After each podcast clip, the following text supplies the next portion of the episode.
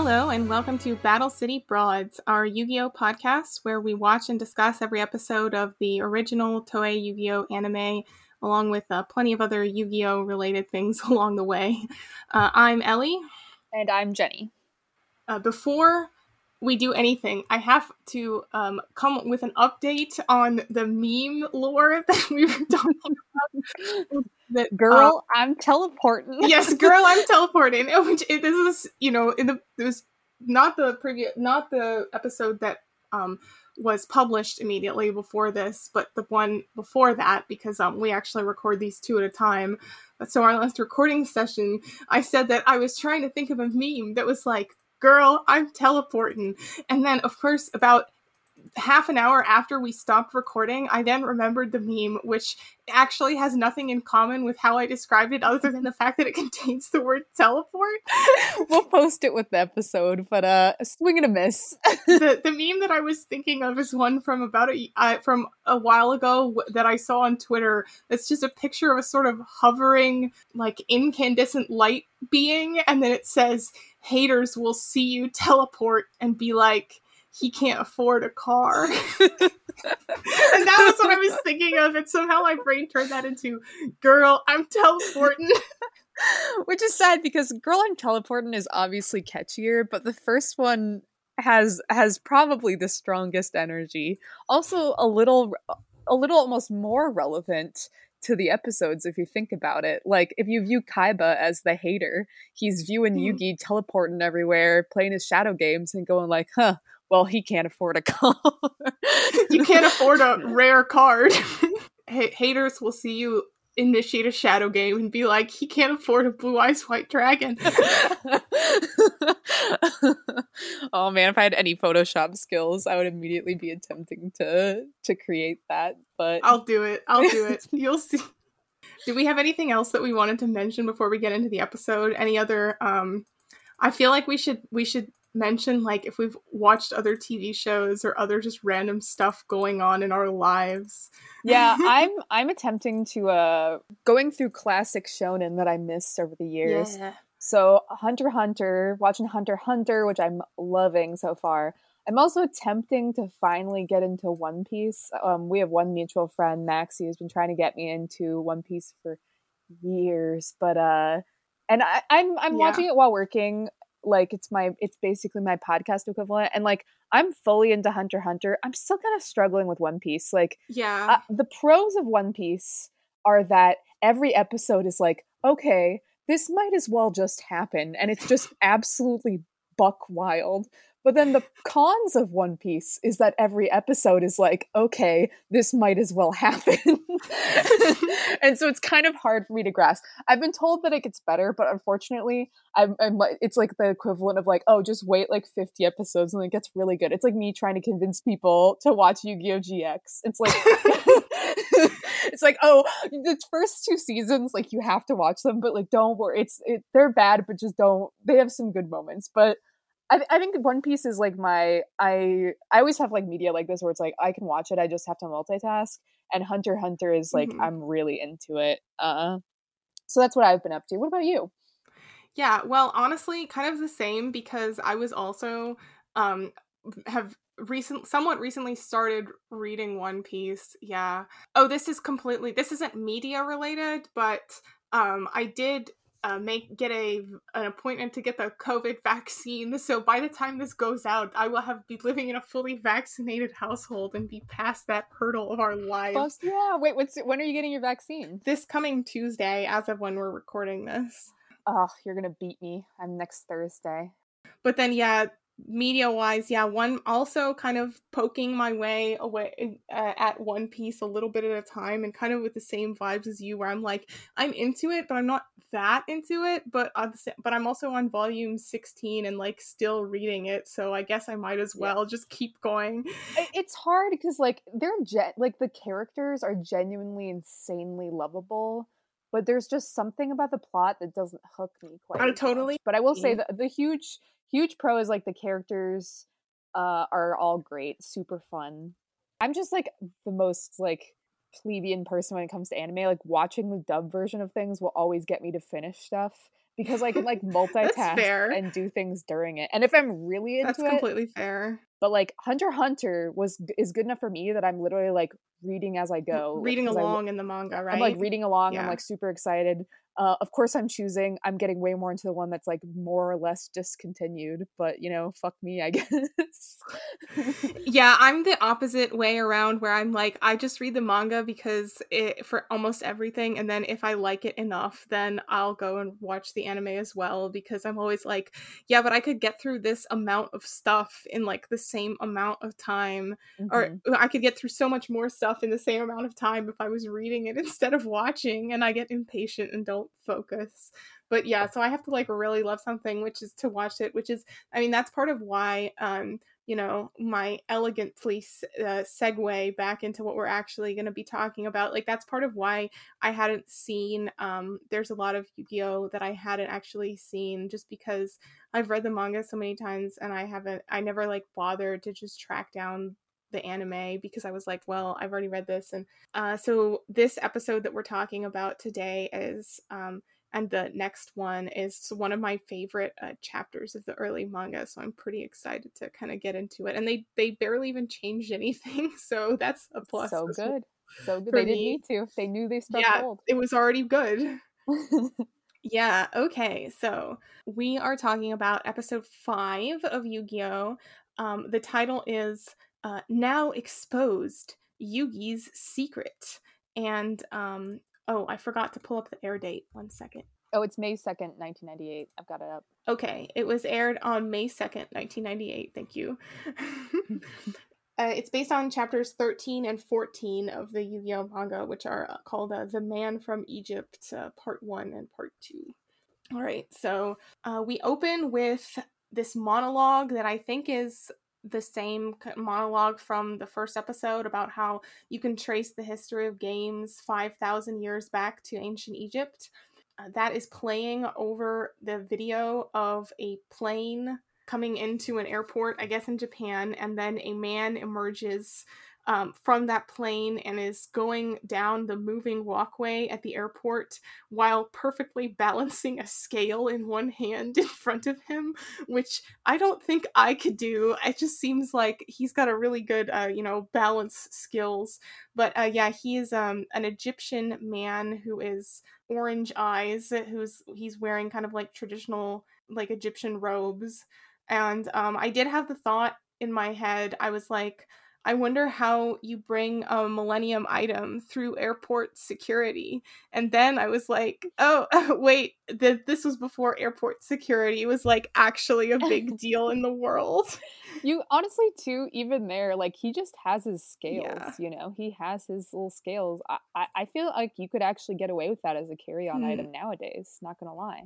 Uh, so then we cut to the school, Domino City High or whatever it's called, Domino High School.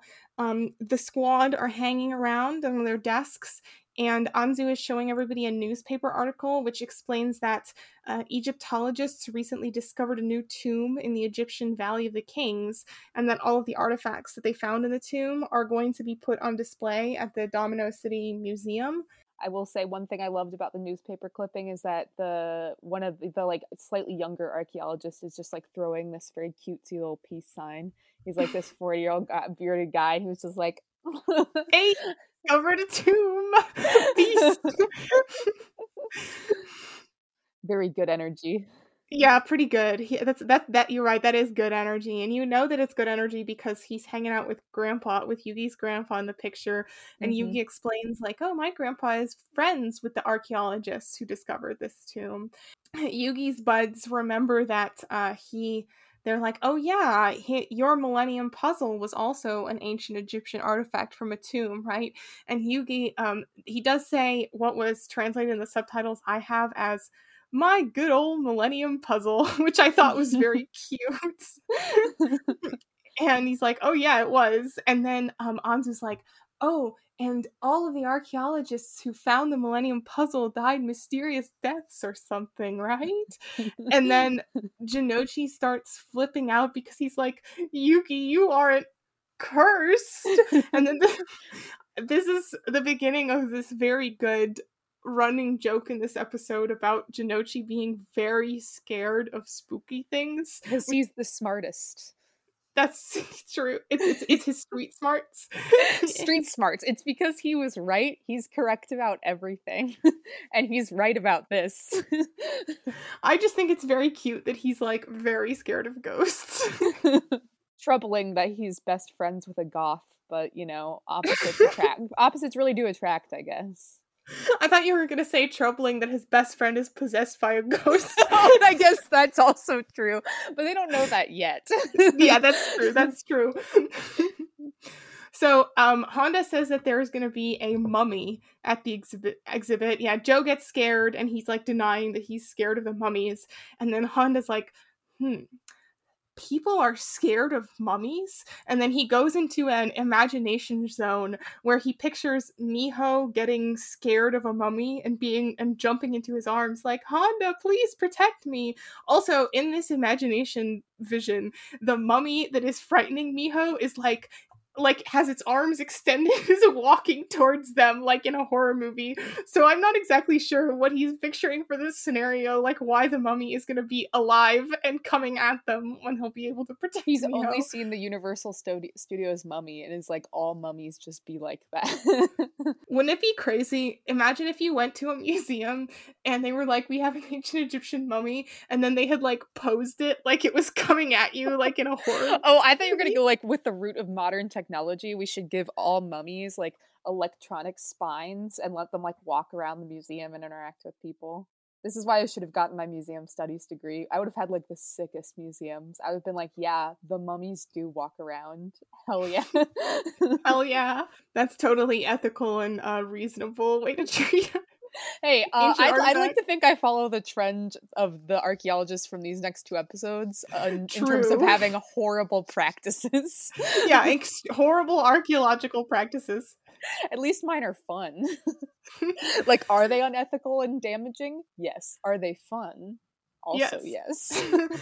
so they decide to go to the museum later that day and then um, they meet up every they all meet up there all the friends and they meet up with yugi's grandpa and he introduces them to the archaeologist professor yoshimori and then the professor also introduces them to the museum owner whose name is mr Kanakura, and he is kind of sketchy also shadi uh, um, the man from the opening the mysterious scales is watching them mysteriously from the bushes, but they don't notice that.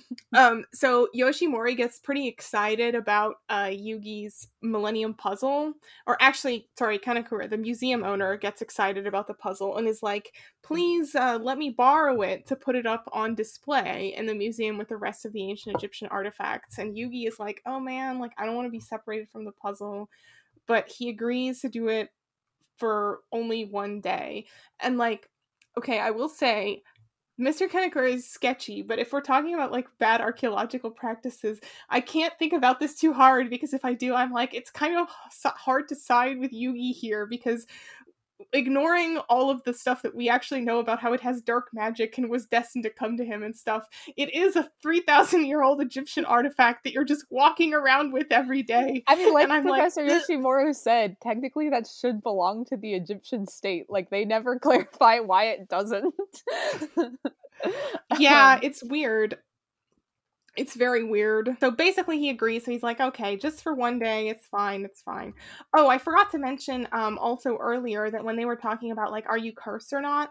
Um, Yugi does think to himself, he says, Oh, of course I'm not cursed. My puzzle isn't cursed. But then he's like, but ever since I completed the puzzle, occasionally I black out and I lose my memory for a little while. So he honestly doesn't seem as nervous about that as he should. I'm glad that he's kind of like recognizing it, but he's like, hmm, I have like stretches of time where there's no memory, and then my problems just resolve themselves. That's normal. Concerning. Yeah, so they're um they're looking at all of the artifacts in the museum um, Miho sees a fancy necklace and she gets really hyped about it. Money on her mind all the time. I noticed this necklace, something triggered in my mind, and I was like, that looks weirdly familiar. And then I spent a little while on Google image search and I ended up finding the actual ancient Egyptian artifact that they like based the drawing of this off of. So I'll put a link to that. It's in the in the show notes, but it is based on like a real artifact. A lot of the background stuff in this, it is based on real Egyptian artifacts. I noticed um a statue and I was like, that's a statue I'm I'm pretty sure I've seen that statue before. I think it's a statue of Akhenaten, although I didn't bother to Google this one, but it has that like look. See, I'm telling you, got into. Takahashi really liked his his Egyptian stuff. That's what elevates this beyond other card game anime. Is he he put in the time. He he was actually into it. Yeah, there's like real information about ancient Egypt in this. it's mostly fairly accurate. Like once you strip away the fantasy elements, it's not really there's most of it is like pretty much true. So both Jonouchi and Yugi, which it's particularly surprises me for Yugi, both of them seem to think that archaeologists get to just keep everything they find and are like treasure hunters. And then they have a an educational moment where Yo- uh, Professor Yoshimori is like, "No, we don't. it just goes to the um, it goes to the it belongs to the c- countries. You know, the antiquities are not just it's not like a free for all treasure hunting expedition." And then um, Mhm. Grandpa says you get you could say that archaeologists get paid in romance rather than money. So okay. Academia really screws everyone over. Yeah, he says archaeology is a badly paid profession, and I was like, oof. so they start looking at stuff. They go, um, they see a p- paper that is a parchment from the Egyptian Book of the Dead that shows the judgment of the dead, which is when like you die, your soul is put on trial uh, before the afterlife. I don't know. I just mostly I just thought these were some really cool shots of um, they're nice uh, because they don't have to actually be animated. They're you know like background images, all these statues and stuff, and they look kind of Mhm. pretty. Like the animation in this episode. Well painted, yeah. Similar to a lot of the like really cool backgrounds from previous episodes, just like well painted. And since they're still shots, they don't have to worry. Uh, I mean, we'll see, especially next episode. Sometimes this anime struggles when it has to do like uh quote unquote action scenes or like Yeah. movement. uh but in in terms of like really nice still shots there's a lot of really good and i think yeah i totally agree a lot of the museum stuff is Yeah, the backgrounds are really well yeah done, really cool. Anzu and Miho go look at the mummy, and I Love loved this this scene. scene. So um, Honda is like, "Yes, I am prepared." Miho, jump into my arms. But then instead, are you scared? But then instead, Miho is like, "It's so cute," and then she says. Its head is smooth like a baby. About this ancient mummy, and Anzu responds with what I think is a very reasonable response. How can you possibly feel like that? That's so funny because the subs I use said its face is so wrinkly like a fat baby, which I also was was equally confusing in the opposite way. Basically, there's just no way this shriveled ass mummy could look like a baby. I was like, what kind of fucking babies are you looking at? This is Miho's a freak. She has weird mummy opinions. So Honda was like prepared for um Miho to jump into his arms, so he's sitting out with his arms open, and then he looks down and he realizes that Jonouchi has jumped into his arms instead, and is like, "Uh, it's scary." And then he's like, "Why are you holding me? I did love this. This is this is food for if you ship Honda and Jonouchi." I unnecessary hug scene. I don't think this is in the manga. I'm not gonna do a like full on. I might not do a full on manga comparison for this one because I'm pretty sure like literally almost nothing changes at all. Like it's al- almost exactly the same except for a Mhm. couple of really minor differences and obviously the presence of Miho in the story. What happens afterwards? Uh, yeah. The other kids move on, but Yugi stays behind to keep looking at the mummy, and then um, the mysterious Egyptian man uh, comes up behind him and he looks uh, is also looking at the mummy and then he starts crying but not in a way where he's like actually you know expressing himself. It's there's just tears immediately start pouring down out of his eyes. I think this would make a pretty good reaction gif my my uh quote little quote that I wrote for this was bro I am crying in this museum when faced with the specter of death. Because that's kind of what's happening. it is kind of what's happening. He's and then he says that he's not crying for himself. These are the tears of the pharaoh. So he's basically like I formed an empathic connection with this the mummy of this pharaoh who is um, must live on and he doesn't get to be you know properly buried or whatever what for some for whatever reason he's like i'm not these aren't my tears i cry for the pharaoh it made me think of like uh, the lorax when he's like I'm the Lorax who speak for the trees. trees. yeah. and then it reminded me this is like this is so barely related, but I just have a story about this, which is that when I was in fourth grade, we all watched the Lorax, and then there was this kid in my class who um then when the Lorax is like, I am the Lorax, I speak for the trees because the trees cannot speak or whatever he got really into that and then he's just it became just a meme in our fourth grade class to quote that and like the, when it basically whenever the teacher would do something to an inanimate object we would like react as though we were like the teacher would be like tapping on a clipboard and then he would be like acting like uh uh and then he would be like i'm the lorax i speak for the clipboards and it was just this and for some reason, I think oh, about this a lot. I don't know. this is just one of those random childhood memories that like stuck in my brain forever, and I and I think about it all the time. Wait, if Shadi's the Lorax in this situation, would Yugi be the Onceler? Oh no! And then Yami would be sexy evil. Onceler? Oh no!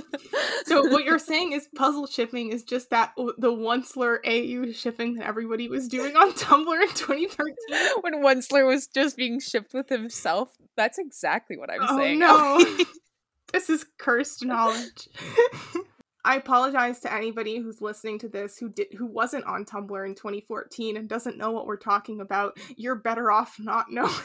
Yeah, actually don't look it up. We actively encourage you not to engage with this content. Normally we're all about bettering yourself, learning more, it won't better love you. internet culture. this is this will just make you wish that the internet was nuked off the planet, you know. Every day we stray further from God's light. Oh God. And that God is Anubis. Anyway. Yeah, Anubis, yeah. Yugi seems to be, you know, feeling a little empathetic as well towards the mummy. And um, Shadi uh, pats Yugi on the head and says, You're a nice little boy. The animators experience a deep internal struggle about what it would look like if someone put their hands on top of Yugi's hair, but they sort of work out how to draw it it's very funny. It's kind of like his his hand goes in between two of the five spikes of Yugi's hair and just goes there, and they go a little bit to the side. It's like this. You can feel that he's like, I didn't anticipate this when I designed this character. Uh, Yugi. Oh, and also Yugi's like, I'm not little. I'm in high school. then we see um, Yugi's puzzle is on display at the other end of the museum, and uh, Kanekura, the museum owner, is looking at the puzzle with uh, some antiques dealer who I think is supposed to be American because he has a big nose and he says Mr. Kanakura in English instead of like when we've been calling him Mr. Kanakura because that's what the subtitles say, but they were saying like Kanekura san. American or British. I mean, the British are notorious for stealing things for their museums, Oh, true, so let's true. not let's not pile on the Americans too much. Yeah. Mm-hmm.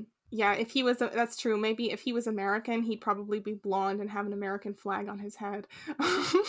American flag, and it would say "dude." He would say "dude," Kanekura, Mister Dude.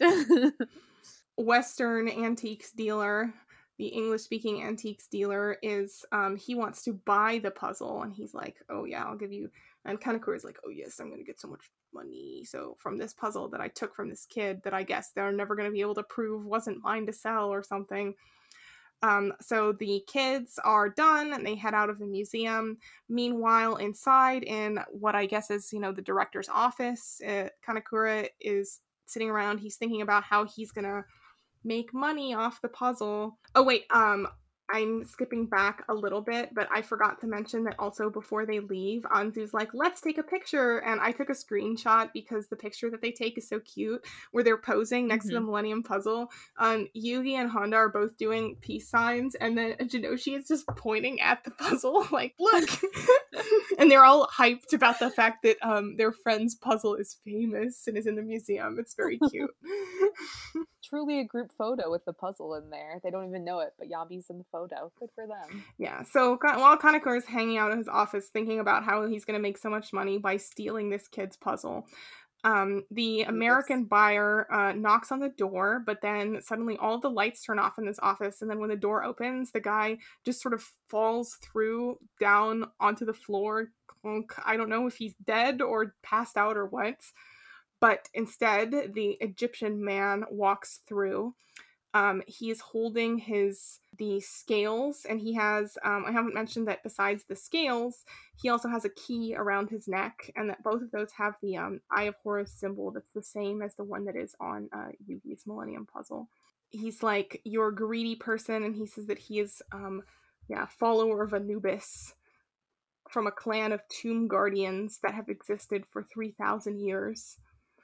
Hell yeah. Then, hell yeah. Mm-hmm, okay also I want to, this is a bit of a sidebar, but today I realized that I had been under a misconception about the Yu-Gi-Oh anime, the you and like fandom for a very long time and then I realized where it came oh. from. So I want to just talk about this. So for a very very long time I had thought that in the original version of the series, they say that the Millennium Puzzle was made 3,000 years ago.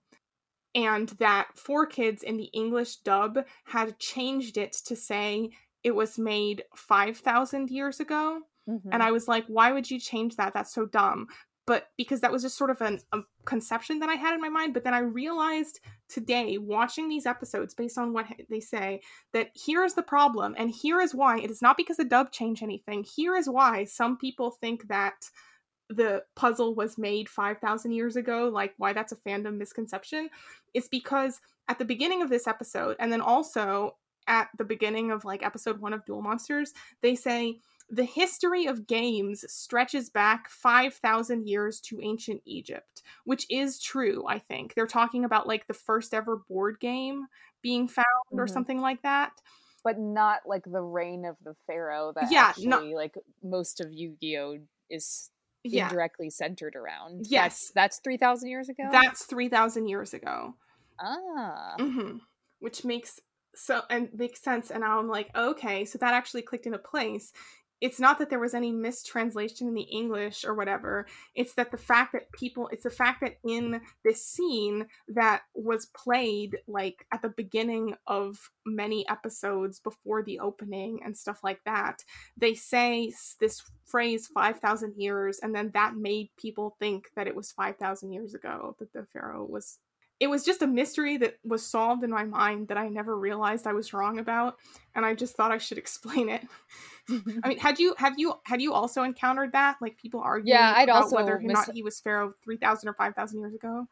Yeah, and luckily I don't know shit. Uh, like if it's before modern history, it's all like back in the day to me. So honestly, I didn't really care. Like honestly, mm-hmm. I was the kind of person just be like ten thousand years ago. I don't give a shit.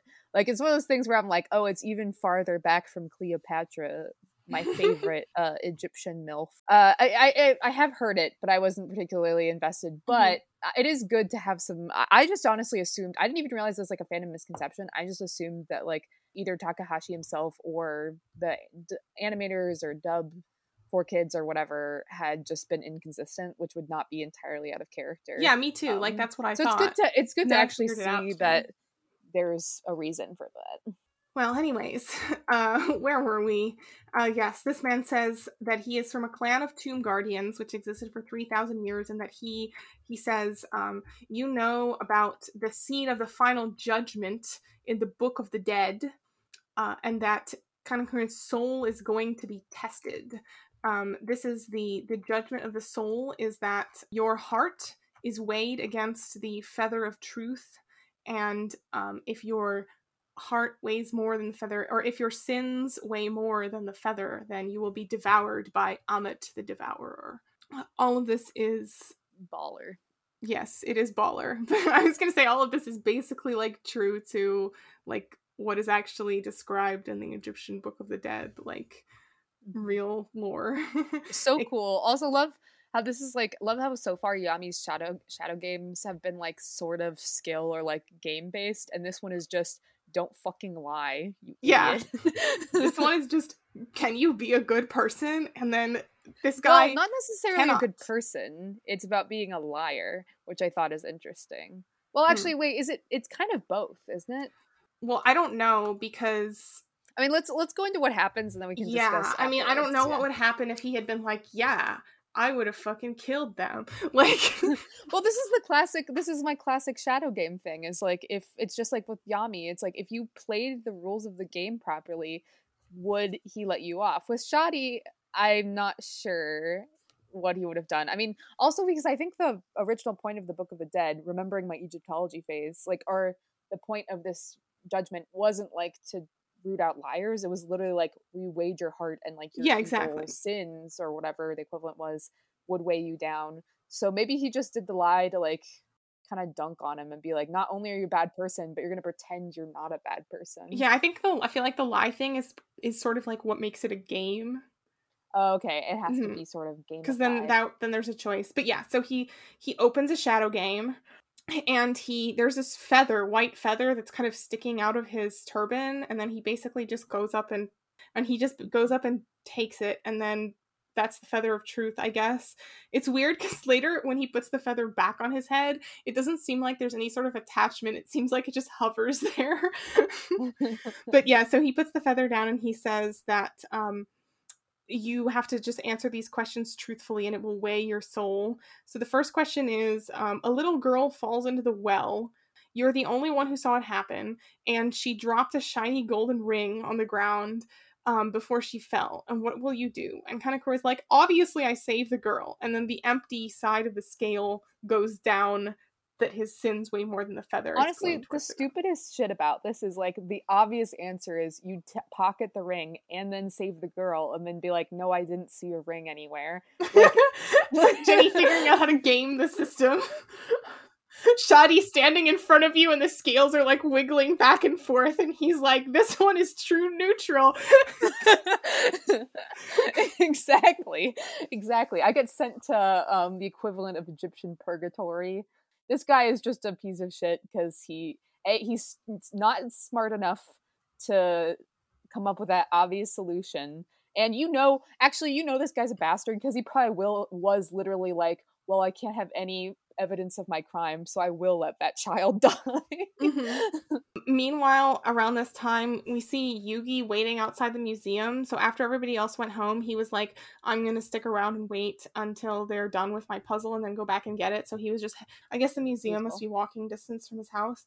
So he's like, Oh, it's about five minutes until I was supposed to, the museum exhibit is supposed to close. So I might as well just go back in and um, go looking for him and see if I can get my puzzle back. Inside, then um, Kanekura is like, I'm not lying, I'm not lying, blah blah blah, and then um, and then uh, Shadi says that you know I'm going to explain what the penalty game for this is, and it's that um, there's a monster within your heart, and there's a we get this very very cool sequence where the chair that Kanekura is sitting on turns into this big purple monster creature. Which he says is Ammit the devourer which will eat your soul if you're a sinner like we see like it's drool dipping dripping down onto his head and stuff it's very creepy. And then the last question that he is supposed to answer is is um have you violated the valley of the kings and taken away um, treasures from the pharaoh's tombs and f- to satisfy your own greed? And then he says he tries to say yeah uh, no but then he has of course. So the Ammit the devourer kind of cuts away as it consume basically it like bites down and and eats him. So yeah the shadow game is over. He puts the feather back on his head. And then as he's about to sort of walk away like job done. I have uh fed this man to his soul demon. Then um he sees the millennium puzzle on the desk it's like oh shoot. No one's ever been able to solve the puzzle but it's been put together. That's the millennium puzzle. Ah. So Yugi's wandering around. The man in the robe is looking for Yugi and holding the puzzle. And Yugi sees that he's the, wearing the puzzle. And he's like, "Oh, uh, it's my puzzle." And then um, confirms to him that he's the person who solved it. I did think they they they sort of cut away at this point, and then they show uh, Kanekura like in his office, still alive, which I so disappointed. I Was know. really hoping he had been decapitated by that beast. I know. I was like, "What do you mean he's not dead?" It would have been fun if they just like left it vague. Yeah, I'm pretty sure you do not see him again in the manga, so that is an anime added uh choice to be like, oh yeah, I mean, you know, his he got eaten, his brain got eaten by a monster that lives in his soul that was the final judgment for the afterlife, but he's just sort of uh chilling. yeah, mm-hmm. he definitely does die in the manga. So that's that's an alteration. oh, one last thing too. Uh, so during some of these shots, uh, this whole episode, the length of Shadi's eyeliner, eyeliner, like going like near his nose bridge, fluctuates wildly. I did not notice that. There's one shot where he's talking to Yugi, like, and it's like a profile shot of him where literally it looks like the eyeliner is going like all the way down um to his nose um like on the like inner parts of his eye it's mm-hmm. bananas. Oh my gosh. I didn't notice that at all like it's like all the way down uh, at, at a certain point his eyes glow. I did notice that but i mm-hmm. didn't notice the um, eyeliner changing.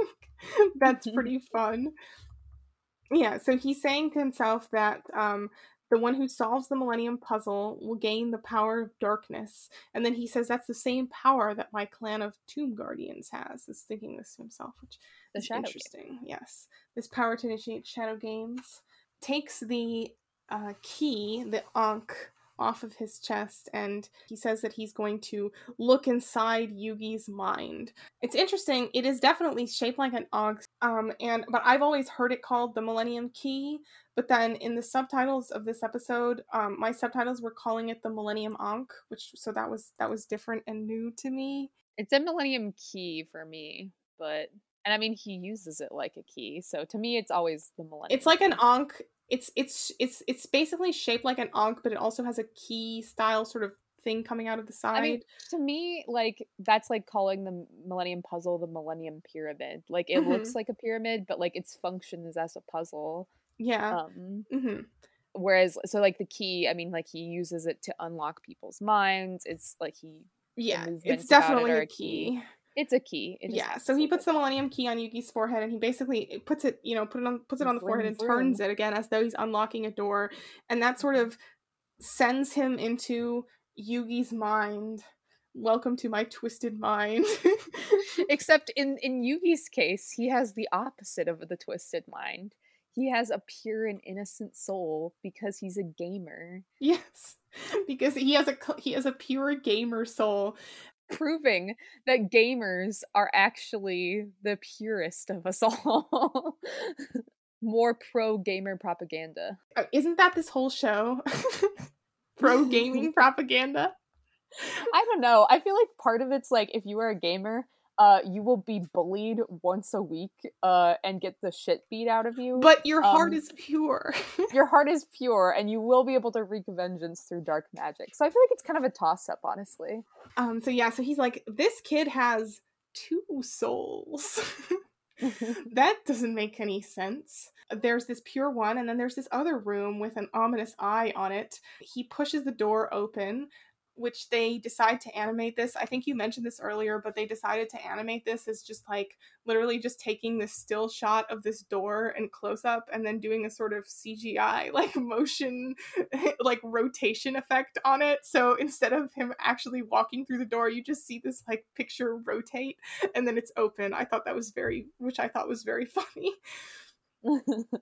Surprise! Yami yugi is just chilling in there inside of the soul room so uh, this is where he goes when he is not the one that's out and possessing him i guess. The man apologizes for um, entering his soul room and then says that he's here to test the power of the millennium puzzle. He explains that that the millennium puzzle had rested in the pharaoh grave of the pharaoh had like been held in the grave of the pharaoh for 3000 years to punish thieves mm-hmm. who would steal the treasures from the tomb.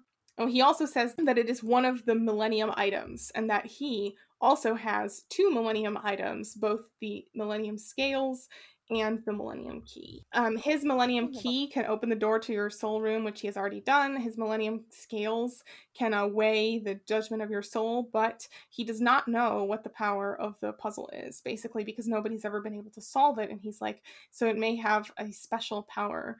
And I was like, does it? no, it just has a cool ghost, pretty much. I know, right? no, that's. I mean, it's a pretty good power for like a normie.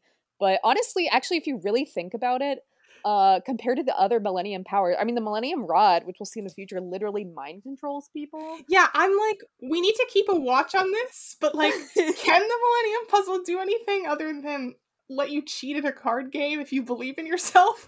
like, yeah. but also, is I'm that curious. just the heart of the cards? yeah, I, I, mean, I think it can let you do shadow games. Like all Millennium but items they, can. They can all. They engage. all let you initiate a shadow. Well, that's game, what I'm right? saying. Is it lets you do shadow games. It has a cool ghost. Is its extra.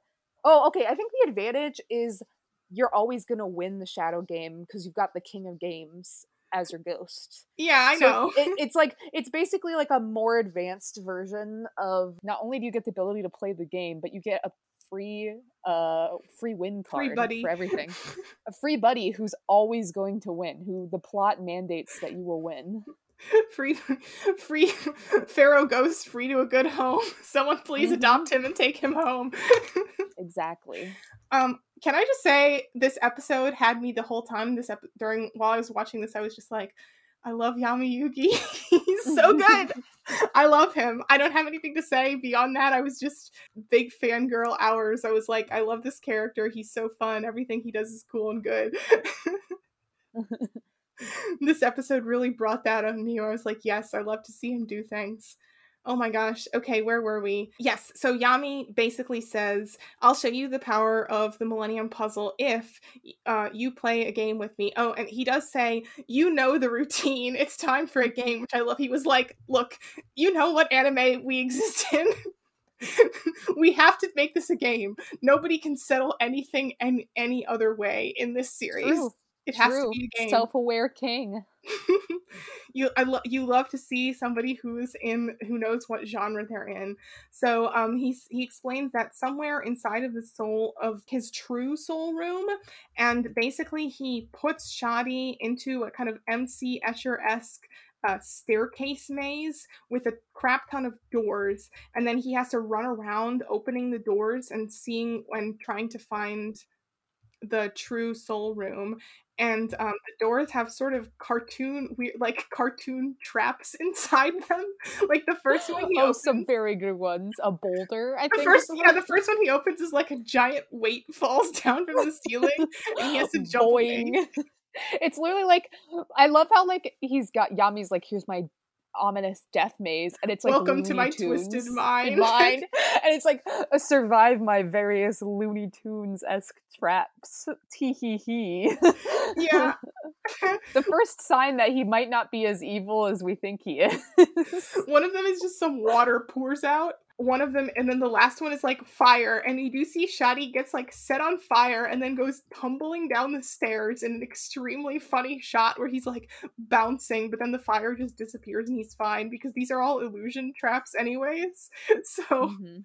final and he sort of closes his eyes and concentrates and then his forehead glows and then he's like i found the correct room. So i'm not really sure what's up with that or how he did that but he does when he finds the correct room, um, he opens the door. He sees Yami sitting inside on a sort of throne, like, you know, carved in hieroglyphs type uh, throne thing. And then he opens the door and Yami says, Yo, which I loved. Very good casual, just like, you know, he kind of so, ran that through a while and then was like, All right, I'm going to play it cool. He and he does. Chilling. He gets away with it. He was just chilling in there and playing it cool.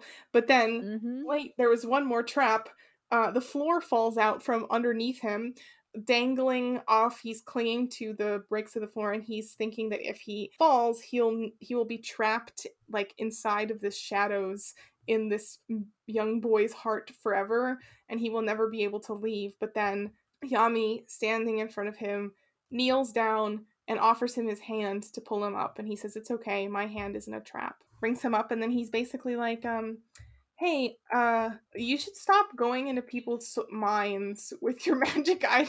Wonder if Shadi will take that lesson to heart. Hmm.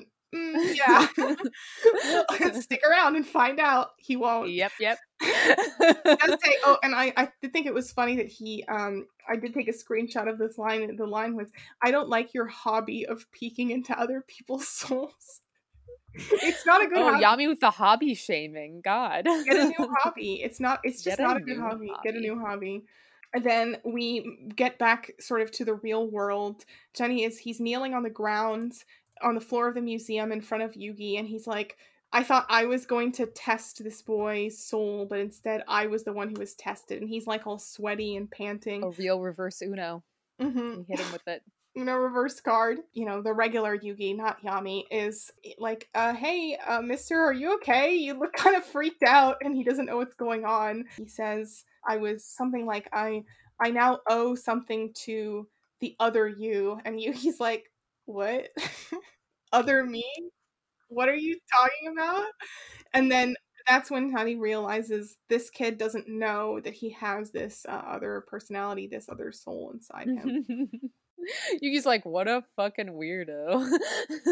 So uh, we're just starting to build up to like when will Yugi eventually find out that he well, then he says something kind of interesting where he says he says, "Oh, we're definitely going to meet again when the two become one." So like basically it seems like he's setting up for this arc that when the two become one. that was what that was what was in my I don't remember that. I wanna. I almost want to. Ch- I want to check like the subtitles I have and see if I can find that line. Well, I was very want- intrigued by that because it, it seems to imply that it was like, oh, are they going for like this arc of like Yugi's gonna like grow more to be like Yami, which we'll see both kind of happens and then also kind of doesn't. Mhm. Um, but interesting line. Yeah, you I mean, it could totally also just mean like when they learn to work together, which definitely Yes. does happen. yeah, yeah. hmm But I just thought that was a very interesting line. But yeah, Shadi giving his name to somebody for the first time as well. Lonely Mhm. ass dude. Yeah, yeah. He says he says his name is Shadi, which I was trying to sort of keep it uh ambiguous, but then I definitely we just definitely kept saying Shadi anyways, so it doesn't really matter. Yeah. Um Yeah, so in my okay, yeah, in mine um it was that line was translated as when these two sides of him join forces, the power of the Millennium Puzzle will be awakened. So that makes it sound more like it just means like when they learn to work together rather than it being some sort of mystical thing. But uh, yeah, uh-huh. Yeah. So mm-hmm. he says my name is Shadi and then he says this is the first time I've ever told anyone my name. And then Yugi just thinks to himself, what a weird guy as he's walking Sad. away. I love how Yugi just takes everything in stride, you know? Like, this man comes up to him, just kneels down on the floor, sweating and talking about how he has another soul. And then he's like, I've never told anyone my name before, but it's Shadi. And Yugi's like, okay, I guess I'll just, this might as well happen. He really does embrace it. He's just like, it's been a weird day, but I've got the puzzle back, and that's what matters. Honestly, I think he's way more concerned about the fact that Shadi called him like a little boy and like cute Mhm. rather than uh, the fact that he was like saying some weird we'll meet again on the battlefield type stuff. He was more like, hey, did you just call me short? Or like classic teenage boy priorities. yeah, totally. Oh, yeah. And then Shadi does think to himself, like, I need to, there's something else I need to do. And he says, I need to continue testing this boy. So clearly setting up that this is not the last we have seen of Shadi. hmm We're about to see him again, and he's about to uh, embarrass himself. That's all I'll say. Shadi does continue to pop up throughout this series in moments when you might be like, oh, we're just doing stuff with Shadi again. uh, and if you are like, what are his motivations? What does he want? Doesn't matter. Don't ask us. we'll keep an eye on this as we go on, but Shadi is just, I mean, well, I'm not going to get into it too much, but Shadi is just like a notoriously confusing character. My ambition is that by the end of this podcast, which will be basically like the 10th time I've gone through the entire Yu Gi Oh story in my life, then maybe I'll finally understand Shadi. Bold. I, I'm not making that claim. I'm gonna bet against that, but uh, I think we'll only more questions than answers. But five years, you know, six years from now, when we watch Dark Side of Dimensions, we'll check back in and see whether or not we finally get it. I think that's just gonna confuse us more. But I personally can't wait. I will say, Yeah. even though Shadi is baffling, he tends to bring some of my favorite stuff. Because the ancient Egypt stuff is just always the best, even when it's not like super coherent. And especially Yeah. later when it gets very card game heavy, it's a really nice break from like the constant dueling. So, all right, well, yeah, you might have heard from this episode. It's like Shadi seems like a cool dude.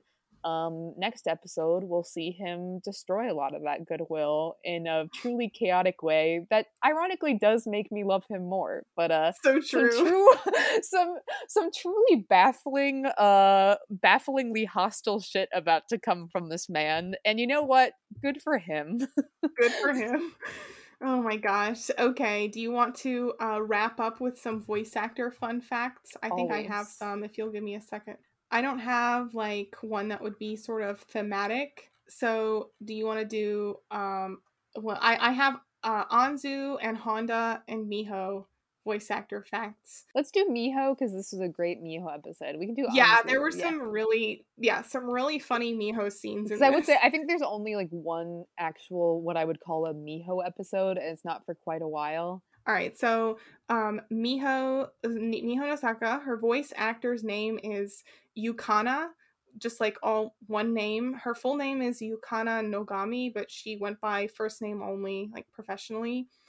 And uh, she was born in 1975. And um, here's just a cool like story from her past. It said that when she was a small child, she had like a really severe illness and was told that she might die before the age of 10 but then she lived and then she said later that that was part of what influenced her to become an, a voice actor was because she was like i want to do something where um, i'll be remembered like even after i die like i'll have like a mark on the world where people can go back and see something i've done which i thought was like kind of cool and um, she de- debuted as an anime voice actor uh, when she was only 17 in an ova series that i had never heard of that's called Moldiver, but it's apparently it's like a parody of superhero and magical girl shows. And she played the main character and also sang the opening theme song because she's also a singer. Oh, cool. Yeah, so some of her other roles, um, she hasn't had a whole lot of roles late, like recently, but she had some in the 90s and early 2000s. Besides this, she was in. Um, have you seen? Have you heard of Wedding Peach? I've not. No. it's a it's a magical girl show that's a little bit like Sailor Moon ripoff esque, but it's sort of magical girls that are wedding themed. And um, she was she's one of the main girls who is wedding Lily in Wedding Peach. Um, Hmm. she's in Cardcaptor Sakura as uh, Mei Ling. Oh, okay. Yeah, that's um the girl who's into Cardcaptor Sakura's boyfriend who does karate. Yeah. uh, Cardcaptor's boyfriend also does karate, but she yeah, does Syaoran. karate. Isn't she? I thought she isn't she like his cousin? Okay, so Totally never, forgot what his name was. Literally about to call him Sauron. Sauron. It's it's Syaoran. Cardcaptor. Sakura is dating the giant eye that watches over Middle Earth. oh, good for her, honestly. she can change him. if you told me that that's something that happened in um the like sequel to Tsubasa, I would believe you. Who knows with Clamp these days? true, true. yeah, no, it's Mei She's an anime only character, and I've never actually watched the anime of that of Cardcaptor Sakura. I've only seen, I've only read the manga, so I don't actually know. But I mm-hmm. thought she was like his cousin because they have the same last name. Well, I mean, maybe she's his cousin and also wants to date him. Uh, listeners, It's- write in and uh, tell us what's it- going on in Cardcaptor Sakura. Sakura. I was gonna say, I feel like Clamp would definitely. Clamp not is not problems. above cousin fucking in any way, shape, or form. But Tomoyo is Sakura's cousin, and she's in love with her. So, There's a lot of weird shit in Cardcaptor. oh my god. Okay, yeah. And so then some of the other roles, real quick. Um, she was in Inuyasha as uh, Kanna, a character that I did not remember, but who was listed as like being in multiple movies. So I was like, that's probably a major character. That's isn't Kanna the old lady, uh, who's like their friend.